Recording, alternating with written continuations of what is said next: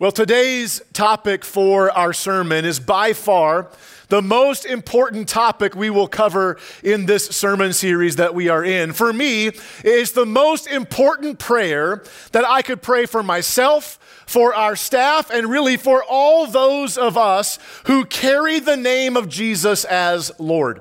We're in a sermon series called What I'm Praying For, where I'm sharing some specific prayers that I'm praying as the lead pastor here. And then we are uniting ourselves as a church around these key prayers leading up to Easter Sunday. And as I said, this is what I believe to be the most important prayer that any of us could pray for ourselves and for those who believe in Jesus, because I believe it carries the most spiritual spiritual weight with it. So, are you ready to hear the prayer today? Uh, if you're watching online, church online platform, and you're ready, just type in ready in the comment section. That would be awesome. If you're here in person and you're ready to hear the prayer, just give me a ready.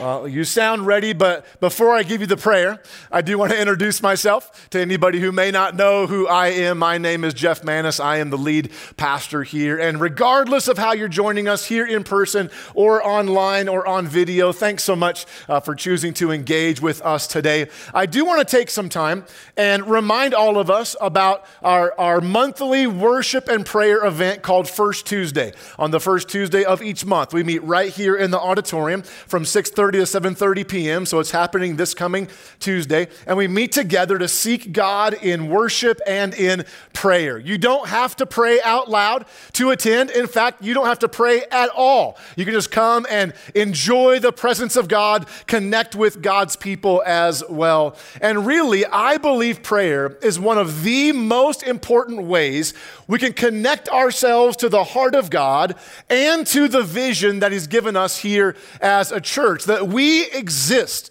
to guide people to experience life to its fullest, connect into meaningful relationships, and make a lasting impact. The kind of impact that if we were gone, our community would miss us. And so I challenge you, I encourage you to make it a priority to be here this Tuesday night uh, as we seek God together on behalf of our church, His kingdom uh, around the world, and for our community as well. All right. My coffee mug today, by the way says, It's from my daughter Michaela. She gave me as a gift. Dad, you've always been like a father to me. Thanks, Michaela, for the great coffee mug. She's in this service. Well, if you ever want to know how you can pray for your pastor, how you can pray for the staff here at Element, I would say today's prayer is it. So here we go. The most important prayer I think all of us can pray if we believe in Jesus is this that we would live and lead our lives with purity and integrity. That we would live and lead our lives with purity and integrity. Now, sadly, this is not always the case in the Christian faith, is it? It's not always the case in, in God's church. In fact, some of you here may struggle to believe in God especially the God of Christianity, based on a, a moral failure that some leader you know had, someone who you trusted spiritually in your life went on to have a, a major moral failure. And if that's you and that's why you don't believe, I understand how the way we can live as Christians can cause people to not believe in the God we say we believe in. And I just want you to know if that's you, I love it that you are here today. And for all of us, please, please hear me, please understand. I, when I say things like that, I don't mean to criticize or to condemn anyone who has gone through a major moral failure in life. Because here's the reality we are all, all of us, are one decision away from derailing our entire spiritual life. One decision away. We are free will human beings that can choose to, to do something immoral in our life that could have grave consequences. And my heart breaks for people who find themselves in that situation. I pray they are restored fully to a relationship with God and to those around them. But it's just a reminder for me of how important it is for us to pursue this in our lives. I love what King David said in Psalm 119. Uh, this needs to be the kind of desire that we ourselves have in our pursuit of, of, of, Jesus. Psalm 119, 112 says this I am determined to keep your decrees to the very end. Isn't that a great kind of declaration to make? Uh, we even see this in one of our core values we have here at the church. Obedience is our success, is one of our values. That success is not determined by outcome, but by our obedience to God. That, that if we have a successful ministry, using air quotes, if we have a successful ministry here, but our spiritual lives are a wreck, is that really a success? The answer is no. So, because of this, we here at the church for our staff, we have a very high level of accountability for all of us, me included. The standard that we hold our staff to is very high, and it should be. I, I, wish I would have had the same standards and the same accountability provided for me early on in my ministry 20 some years ago when I was learning what it means to be a leader in the Christian faith. And listen, this doesn't mean that just because we have high standards or high accountability, that, that no one will ever have a moral failure. But man, the idea of purity, and integrity in all of our lives who claim Jesus as Lord is of utmost importance to me. I pray for it every single day. But here's the thing you can pray for purity all you want, but if you don't make it a priority, you'll never have it. You can pray for purity all you want, and we should pray for purity, obviously. But if you don't make it a priority in your life, you're never going to have it, which is our big idea for today. It's on the screens. Purity takes more than prayer, it needs the priorities to match. Purity takes more than prayer. Again, we should pray for purity. I mean it when I say this is the most important thing that you can pray for me as your pastor. And I'm praying it for you too, for those of you who believe in Jesus, that we would be pure that we would live and lead our lives with integrity before God and before people. But purity takes more than prayer, it needs the priorities to match. So here's the big question we, we need to answer today What priorities are needed for purity? What priorities are needed for purity? This message has been very heavy for me. It's going to be a heavy message today, as you can probably already sense that. It's, it's heavy, first of all, because I don't feel like I'm worthy to preach it. And second of all, it's heavy because I understand the weight of it. That this is of utmost importance in our lives that we live lives of purity and integrity. So, the main scripture we're going to look at is Titus 2. 1 through 15. Titus is in the New Testament portion of the Bible. It's a letter written by the Apostle Paul to a young man named Titus. Titus was basically the pastor for the Christian church on the island of Crete just a couple of decades after Jesus rose from the dead. Titus put his faith in Jesus under the ministry of the Apostle Paul. Then Paul appointed Titus to lead uh, the ministry, lead the church on the island of, of Crete. If you did not bring a Bible with you, we're going to cover a lot of scripture today.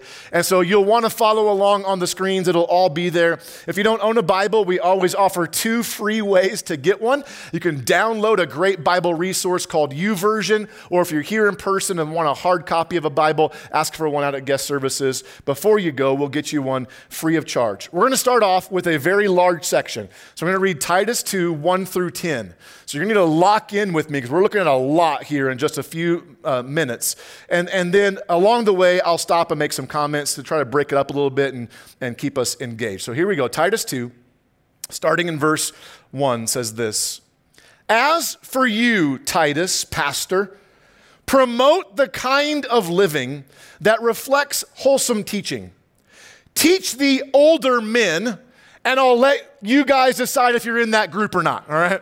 I'll just tell you, the older I get, the bigger the number gets for me when I say what is old. Can I get a witness from the old guys in the room today, right? So you decide if you're in this group or not. I'll let you be the determining factor of that. Teach the older men to exercise self control, to be worthy of respect, and to live wisely. They must have sound faith and be filled with love and patience. Oh, crap. Verse 3. Similarly, teach the older women, and I'll just say, None of you ladies are in that category. You are all in the young women category. Can I get a witness for that one as well? I've learned my lesson the hard way with that one. So, all of you guys are in the young women category. So, teach the older women to live in a way that honors God. They must not slander others or be heavy drinkers. Instead, they should teach others what is good. These older women must train the younger women, now you can all listen, to love their husbands and their children, to live wisely and be pure, there's that word, to work in their homes, to do good, and to be submissive to their husbands. I'll leave that one for another day. then they, literally meaning everyone I just mentioned, which by the way, Everything that Paul is saying here, we are all responsible to live out, not just in their own unique categories. He's just making blanket statements here. Then they will not bring shame on the word of God.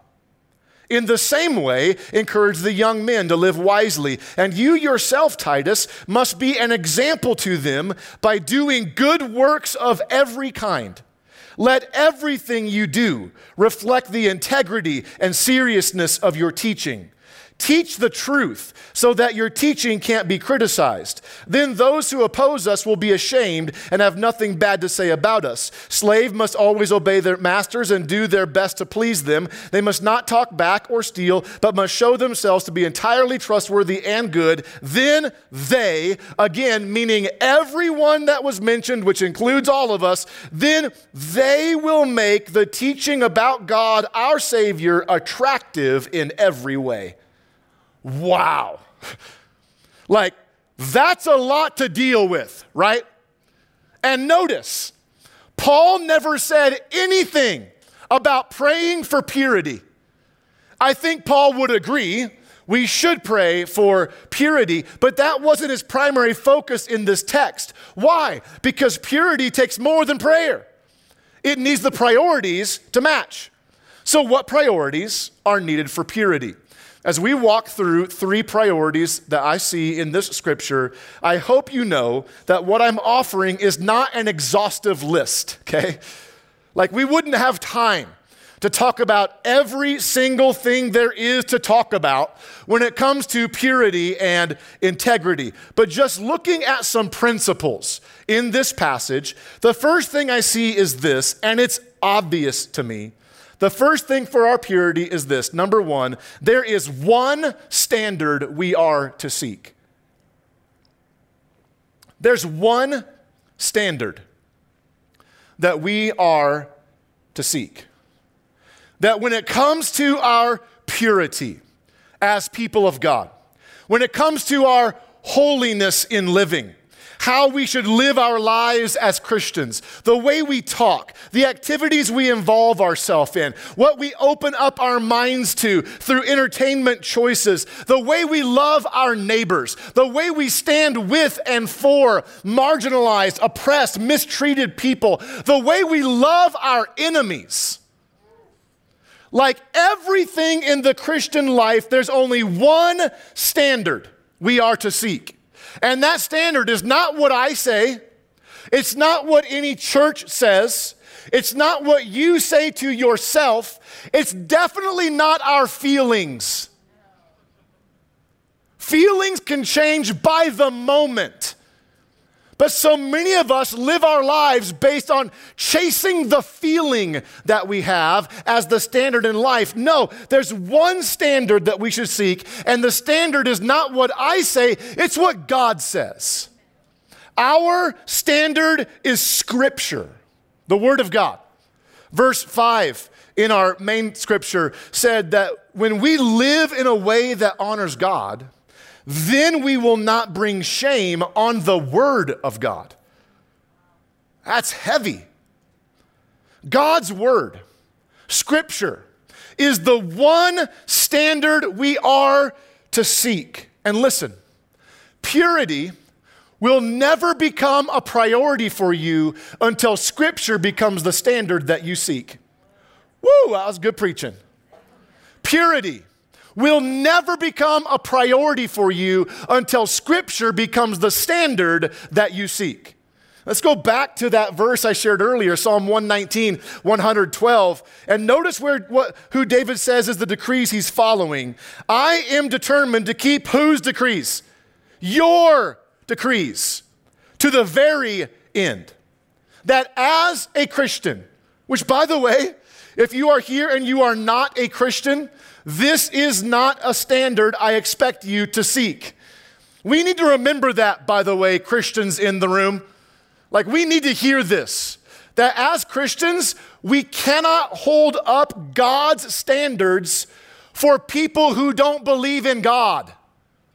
They will not live up to them, right?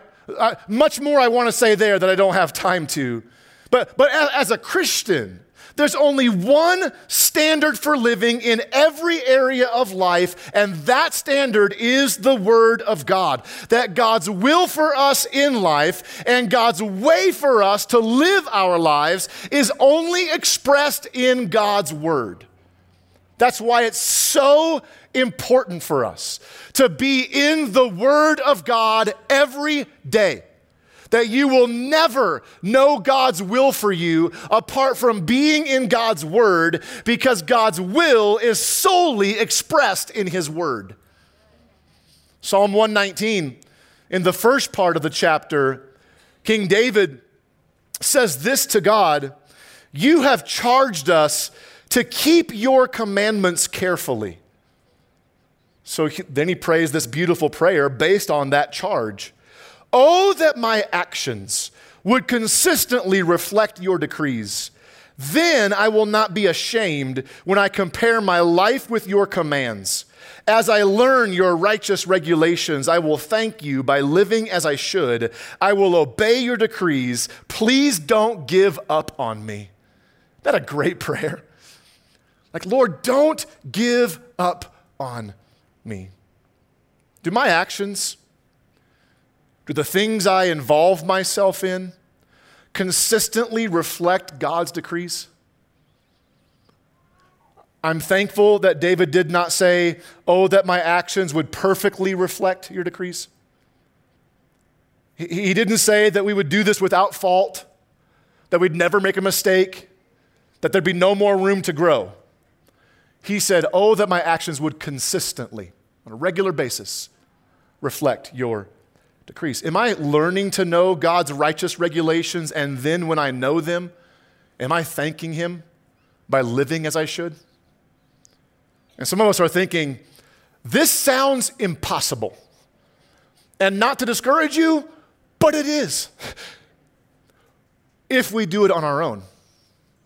That's why we need the second priority in purity. Purity takes more than prayer, it needs the priorities to match. So, what priorities are needed for purity, there's one standard we are to seek, the standard of Scripture. Then, number two, there is one source for all of our strength. There's one source for all our strength. Titus 2. 11 now through 13. So Paul sets forth the standard. The standard is what God says we should live like. And now he says, verse 11, for the grace of God's been revealed, bringing salvation to all people, And we are instructed by this grace to turn from godless living and sinful pleasures. We should live in this evil world with wisdom, righteousness, and devotion to God while we look forward with hope to that wonderful day when the glory of our great God and Savior, Jesus Christ, will be revealed. And you might say, That doesn't help, Pastor Jeff. That sounds a lot more like standards we should seek. And yes, that's a part of it. But hidden behind our English language is revealed the source of our strength to actually do it, to actually live up to the standard that Jesus has for us as his followers. Now, I'm reading from the New Living Translation, which I normally do, and I love this translation, by the way. But in this instance, it doesn't do a great job of translating from the original Greek into English. The, the New International Version, which many of you use and love that version, I grew up on the NIV. The NIV does a better job capturing what Paul was saying to Titus here. So look again at verse 11 and 12 from the New International Version. Paul says this For, the grace of God has appeared that offers salvation to all people.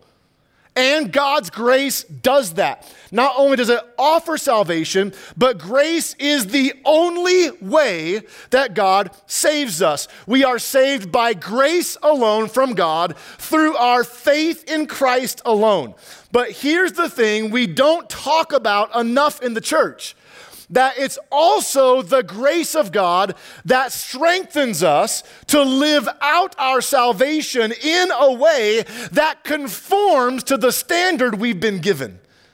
This is what he says in verse 12 that it, meaning the grace of God, teaches us, empowers us to say no to ungodliness and worldly passions, and to live self controlled, upright, and godly lives in this present age. Now, I know not everyone lives that out in the Christian faith, but notice, Paul did not say that God's grace will help us live that way in heaven. No, God's grace empowers us to live that way right now while we are on the earth in this present age. We see this all through the New Testament, by the way. Philippians 2 12 and 13, Paul says, Work hard to show the results of your salvation, obeying God with deep reverence and fear. For God is working in you, giving you the desire, which I'm glad I have the desire to please Him, and the power to do what pleases Him. You see, God's grace does more than just forgive us of our sins, it also fills us with the power to overcome our sins. That God not only gives us the desire to do what pleases Him, but the power to actually do it. That's what Peter said in his second letter in the New Testament. 2 Peter 1, verse 3 says this By His divine power, God has given us everything we need for living a godly life. Everything to live a life of purity and integrity. So often, I think we view God's grace as just overlooking all of our sins.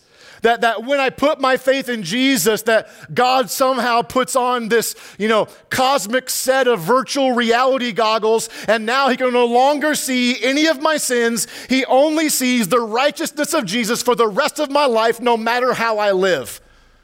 But I don't think that's theologically correct. Yes, when I put my faith in Jesus for the forgiveness of my sins, the amazing part of salvation is this that God credits all of the righteousness of Jesus to my spiritual account. That I am made right before God by the rightness and the righteousness of Jesus. But he doesn't now just overlook all the sins for the rest of my life. No, through the grace and the power and the righteousness of Jesus, He enables me and empowers me to overcome those sins in my life. Friends, if that's not a part of the message we are preaching, then we are not preaching the full message of Jesus. Because He said, by my divine power, I've given you everything you need for living a godly life. That through the grace of Jesus, not only do we have the desire, but we have the power to do what pleases Him. Church, either that's possible for us or the Bible lies and we got to throw the whole thing out. It's possible. We just need to receive it and then live in it. We actually see this in the last verses of our main scripture this idea of the power of God. Purity takes more than prayer, it needs the priorities to match. So, what priorities are needed for, for our purity? Well, there's one standard we are to seek, the standard of Scripture alone. There's one source for all our strength the grace and power and righteousness of Jesus in and through us. Number three, there's one sacrifice we surrender to. There's one sacrifice we surrender to. Titus 2, now verse 14. Paul's closing out his thoughts here. And he says this He, meaning Jesus, gave his life. He sacrificed himself to free us not just to forgive us, but to free us from every kind of sin, to cleanse us and to make us his very own people, totally committed to doing good deeds. And listen, please understand good deeds don't save us. There is no work we can do to earn our salvation, but once we have been saved, that salvation should produce in us good works. That we don't work for our salvation, but make no mistake about it, once we have been saved, we do work from that salvation, producing good works in us. So Jesus gave his life. He hung on a cross. He offered himself as a sacrifice to free us from every kind of sin. Then, verse 15, the last verse you must teach these things and encourage the believers to do them, which is what I'm doing my best to do now.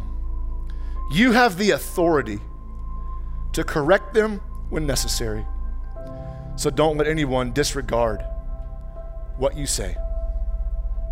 When I surrender my sin to that sacrifice of Jesus, not just surrender my life to it, to be forgiven, to receive salvation, but actually surrendering my individual temptations, my individual sins. When I surrender those to the sacrifice of Jesus, He enables and empowers me and you to live a life of purity. And I couldn't think of a more perfect example of this than with my best friend, Todd. Todd and his family attend Element, and a while back he shared something with me about how he keeps his heart focused on and surrendered to the sacrifice that Jesus made for him. This does not mean that he's never failed at this. He'd be the first to tell you that's not true. But this is a way, a practical way that's helped him stay focused on the one sacrifice he needs to surrender to. We shared his story uh, back this summer in June, but I thought it was too good and too appropriate not to share again here. So I want you to go ahead and check out Todd's story. Before we begin, I feel like I have a sense of responsibility to share something about disciplines. A discipline is only as good as the effort put forth towards it. If you're serious about it, you'll do it. And you won't do it until you see what the eternal consequence is. That's how I feel about this one discipline in my life. With that said, most of the time, I feel like I'm the only one that deals with temptation and sin. Obviously, I know that's not true, but darkness loves to create comparison for the sake of isolation. Anyone that knows me knows that I lean into prayer with every ounce of who I am. And in prayer, I would ask for God to take these recurring temptations and sins away from me. These temptations and sins that I have to deal with constantly. Lord, just take them away, please. Then, in a moment of quiet, it dawned on me He's already dealt with the sin. As my mind reels in the obvious, I'm already on to the next question. Okay, what am I supposed to do with these temptations then? What am I supposed to do with these temptations that just pop up out of nowhere? So I imagined what would my temptation look like if I could put it in my hand? What if it had a shape? What if I could feel its weight in my hand? So I mentally put my temptation in my hand and I stare at it. Initially, I want to pursue it, but the message I've heard from every sermon and scripture is now telling me to give it to Him. So I look at it sitting in my hand and then I look up to the cross. I can see Jesus hanging there. I visualize every gruesome part of it in my mind. I can clearly see every sin dripping off of his body. His beaten and torn body is hanging there for me. I look back at the temptation in my hands and I think, is it worth it? Is this temptation worth the most beautiful life that ever was, hanging there on a beam like a piece of meat? Suddenly, my temptation doesn't seem so appealing. I feel sick to my stomach. So I go to lay it at the foot of the cross, and there isn't a dry or a clean place to set it. Just a puddle of his bodily fluid everywhere. In my humility, I want to lay my temptation in a respectful manner, but that's not possible. I have no option but to lay my temptation on the aftermath of sin that's pooled at the foot of the cross. When the world consumes, when darkness closes in, when temptation swells in my mind, I give it a shape and a presence, and I give it to Jesus. Grateful doesn't even come close to the posture I pursue. I know my sin is the reason Jesus was placed in the tomb. Because of that, I want my life to be worthy of the resurrection that came next.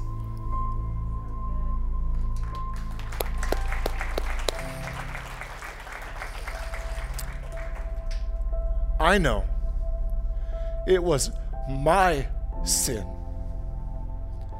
that put Jesus in the tomb. So I want to live a life worthy of the resurrection that came next. I texted Todd this week.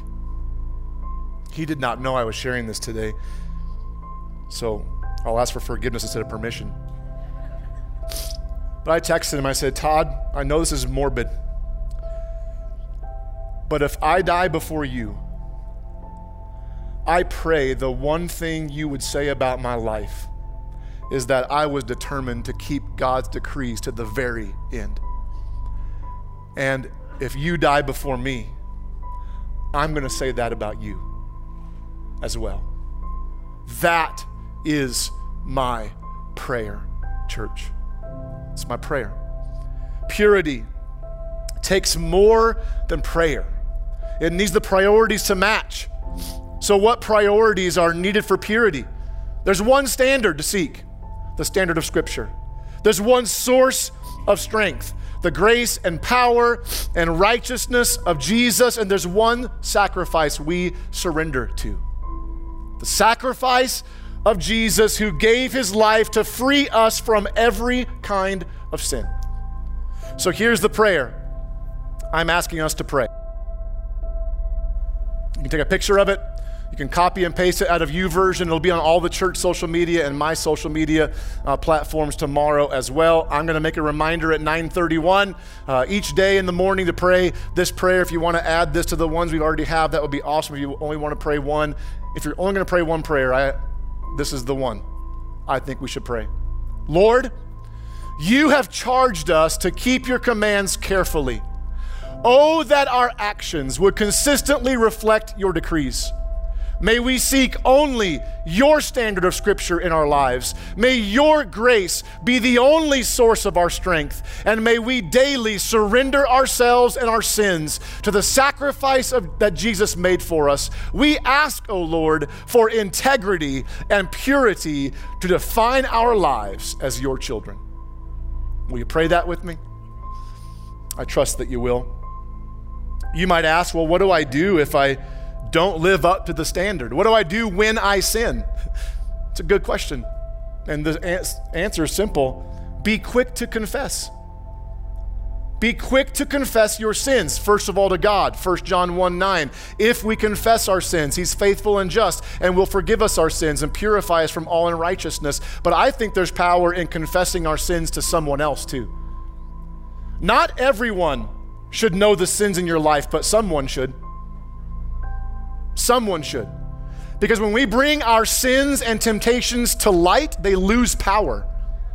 But sin has power in darkness and secrecy. So, who is it in your life that you could confess to if you and when you sin? There's power in that. There's power in that. I think you need to ask God to set you free from whatever sin it was that you committed. For some people within the sound of my voice, there is a sin in your life that you can't stop doing. You need to be set free. And that freedom only comes in the sacrifice of Jesus. It's the only place. So I'm going to ask you to bow your heads and close your eyes. And just, I want you to ask the Holy Spirit this question Holy Spirit, what are you saying to me?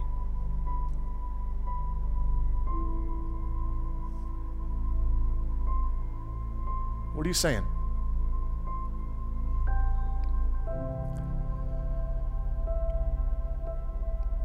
Have you been following the wrong standard? Perhaps a standard someone else set up? Or maybe the standard of happiness?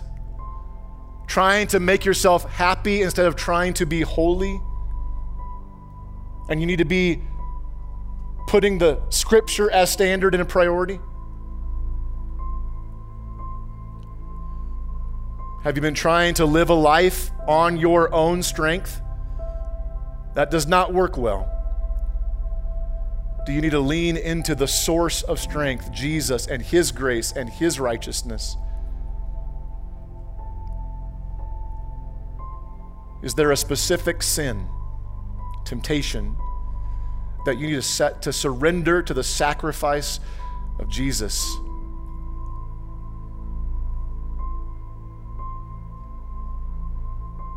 Whatever it is, I pray that you do your work with the Holy Spirit.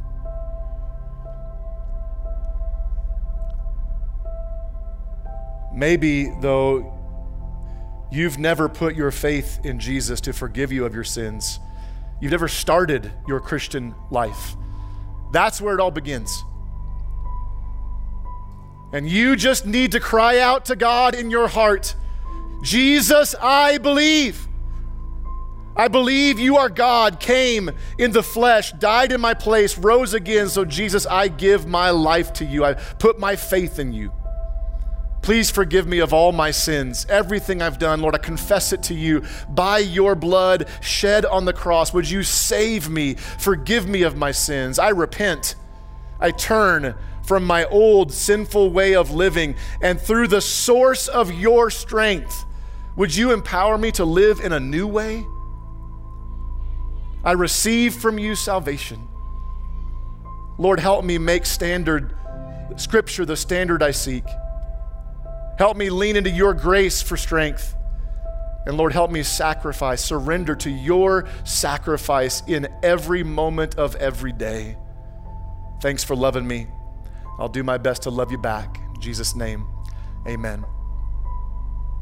If you're here in person or joining us online and you put your faith in Jesus, we'd love to know about it. We want to welcome you and celebrate with you. There's power in sharing it with somebody. So just text the number on the screen, text E Life to the number on the screen 94000. Text E Life to 94000. We'll welcome you, celebrate with you, and send you a free resource that we wrote that will help you understand that decision you just made to put your faith in Jesus. If you need prayer for something, stop by the purple tent in the back of the room, or if you're watching online, click the prayer button and a prayer team member will pray for you. I love you guys uh, so much. We'll pick back up next week with not quite as heavy of a subject as today's was. I hope this was challenging but also encouraging for you. I know it was for me. I love you guys. Have an amazing week. You are dismissed.